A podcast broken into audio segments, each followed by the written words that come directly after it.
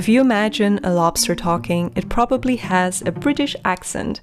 Draw an animated lobster, and I bet you'll include a top hat, a monocle, and an opera cape, wrote food and restaurant reviewer Greg Elwell. And here I can already deliver a piece of knowledge you can show off at a dinner party.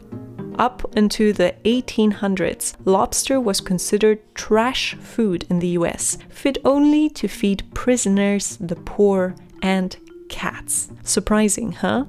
That is in a stark contrast to nowadays. Lobster is a fancy and even posh food, second maybe only to caviar. The seafood analog to steak is something fit to be served at the president's dinner party. Because lobster is delicious, it is also costly nowadays, given its rich meat and subtle taste. In preparation for this episode, I decided to go with a friend to a seafood restaurant in the south of Portugal, on the coast of Faro. As I scanned the prices, the lobster popped out as the most expensive item on the list, at 115 euros per kilo. You could get approximately 10 kilos of Beyond Meat burgers for 1 kilo of lobster. But there was no lobster to try, because they were out of it, due to popular demand. How did lobster rise from the dirty bottom of the food preference list to float at the very top amongst the high society? Join me in this episode to discover how lobsters were entangled in protests and revolts, snuck into passengers' food on train rides, and were even caught up in World War II. You're listening to season 5 of Red to Green History for the Future of Food. Stick around till the end to see how this story might relate to our present and the future of food. Let's jump right in. You're listening to Red to Green, the audiobook style podcast on food tech and sustainability, moving the food industry from harmful to healthy, from polluting to sustainable, from red to green.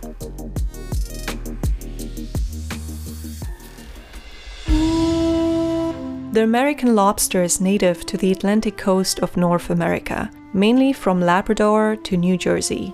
In the early days of the first settlers and way up into the middle of the 19th century, lobsters were so plentiful in the area that people could wade into the water and catch what they needed for dinner with their bare hands. Imagine that, that must feel pretty amazing. Just grab a fresh lobster with your bare hands. While early colonists depended on the crustaceans for much of their food, the sheer abundance of the animal didn't help its popularity. Quite to the contrary, when lobsters washed up onto the shore after storms, they were considered smelly trash and used as fertilizer in the fields. They were the cheapest source of protein available in the area and therefore regarded as undesirable peasant food, too bland to be edible for discerning tastes. As 19th century American Navy captain and politician John G. Rowan stated, lobster shells about a house are looked upon as a sign of poverty and degradation.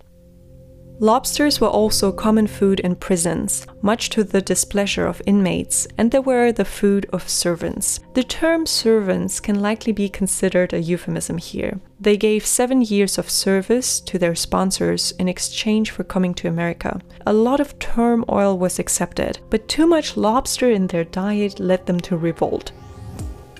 The word lobster comes from the Old English loppe, which means spider, and from the Latin locusta, meaning marine shellfish, but also locust, a giant, mainly tropical grasshopper. The stalk eyes, antennae, and gills on their legs did not help their case either.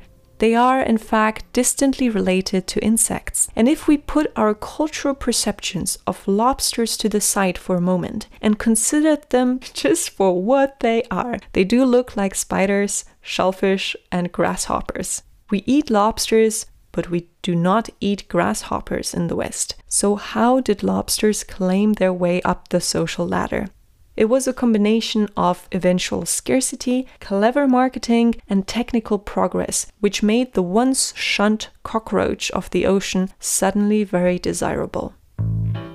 Traditionally, lobster was like any other meat. cooked after it was already dead. But when the lobster dies, its stomach releases enzymes into the rest of its body and increases the deterioration, causing it to spoil and smell quickly. It reminds me a bit of a self destructing message or a self implosion button. So, after being slaughtered, lobster meat had to be preserved one way or the other.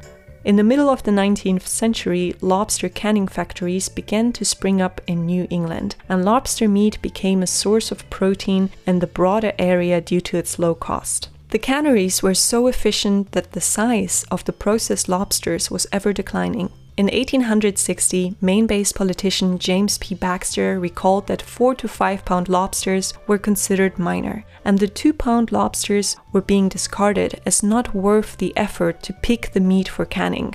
The canneries were stuffing meat from half pound lobsters into the tin cans for processing only 20 years later. But lobsters were still abundant, even if smaller. And when the railways started to spread through America, transportation managers realized something interesting. If no one knew what lobster was, trains could serve it to passengers as if it were a rare exotic item, even though it was very cheap for those running the railroad. Unaware of the negative stigma attached to the animals, passengers were intrigued by the delicious meal. They began to request it at the destinations, making lobster one of the more popular foods in America. And yes, boiling lobsters alive was part of that success story. Chefs found that the meat tasted and looked better this way. The reason lobsters turn red when boiled is because the cooking process suppresses every other pigment than red in the chitin shell. Some may argue that lobsters have a less developed brain and nervous system than mammals, but they can still feel pain and discomfort. A more responsible way to cook lobster is to first chill it, for example in cold air, for at least 20 minutes, so the lobster is stunned, and then kill it mechanically in a short process. So, in case you do ever care to eat lobster, you may want to inquire on how it was prepared. By the 1850s and 60s, restaurants started serving lobsters in their salad section, alongside bread and butter, pickles, and cottage cheese. And something interesting had happened. Americans had started to like lobster, demanding more of it, and when anglers noticed fewer lobsters and smaller ones, this drove the price of the crustaceans up. They were no longer considered trash food for the poor. However, when most foods were rationed during World War II, lobster was an exception.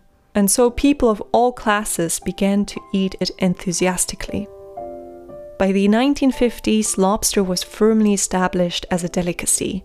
As the supplies kept shrinking and the prices kept going up, we have arrived at our current state. It is commonly known that lobster meat is delicious, but its scarcity makes it a delicacy and luxury. Hey, have you been enjoying this episode so far?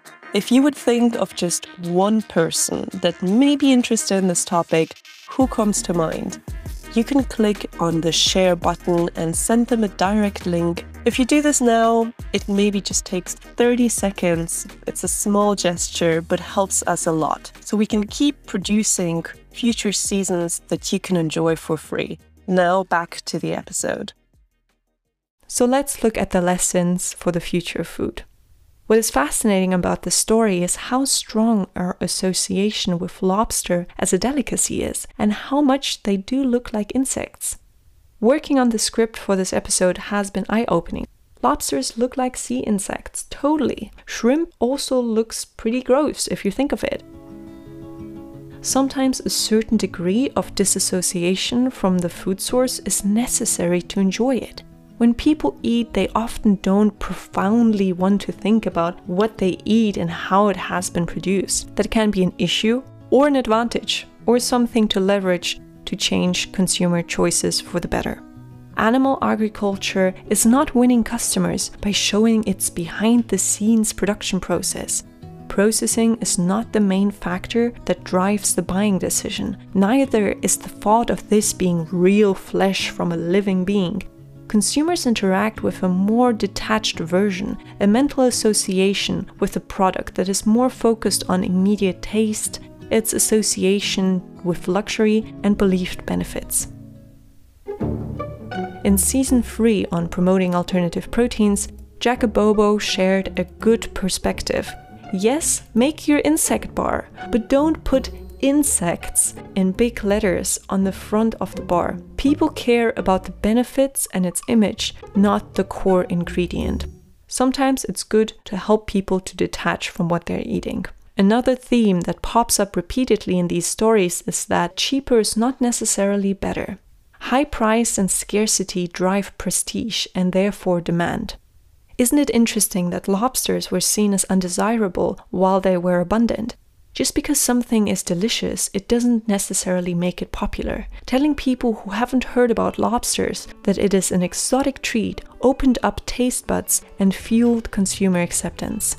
Even when we eat alone, our food choice is influenced by social factors because attitudes and habits develop through social interactions. When reading up on cellular agriculture, I often notice producers rely on good taste and affordability for mass adoption Pretty much, if we get it to taste like meat and it is cheap enough, people will want to buy it. And yes, a certain part of the population will want to buy it, but there's also the whole part of perception and how it is seen, and those aspects are crucial as well. So let's imagine we step out of our alt protein bubble and mm. investigate most people's mental image of conventional steak, crafted by decades of advertisements and carnivore culture. Juicy, delicious, nutritious, real meat, green fields, and alternatives compete with conventional options not just based on taste or facts, but based on perception. And if the competing perception is cold blue lab, white coats, petri dish, synthetic, high tech, is that really as appealing? Overall, I think the lobster story is a hopeful story for those working in the insect and alt protein space. Lead with taste, build up the brand, and let people positively disassociate from what they are eating because we are all doing this anyway, just in all the wrong places. Thank you for listening. As always, I love to connect with listeners. So just drop me a line on LinkedIn. My name is Marina Schmidt. Marina, like the ocean, like the marine, and Schmidt, S C H M I D T. You can also find me by just typing in Red to Green on LinkedIn and finding me associated with it. As always, there are more people behind each episode. So thanks to Katarina Tilch for doing ground research, Lara Toyman, the editor, as well as Celeste Gupta, the audio editor. Until next time, let's move the food industry from harmful to healthy, from polluting to sustainable, from red to green.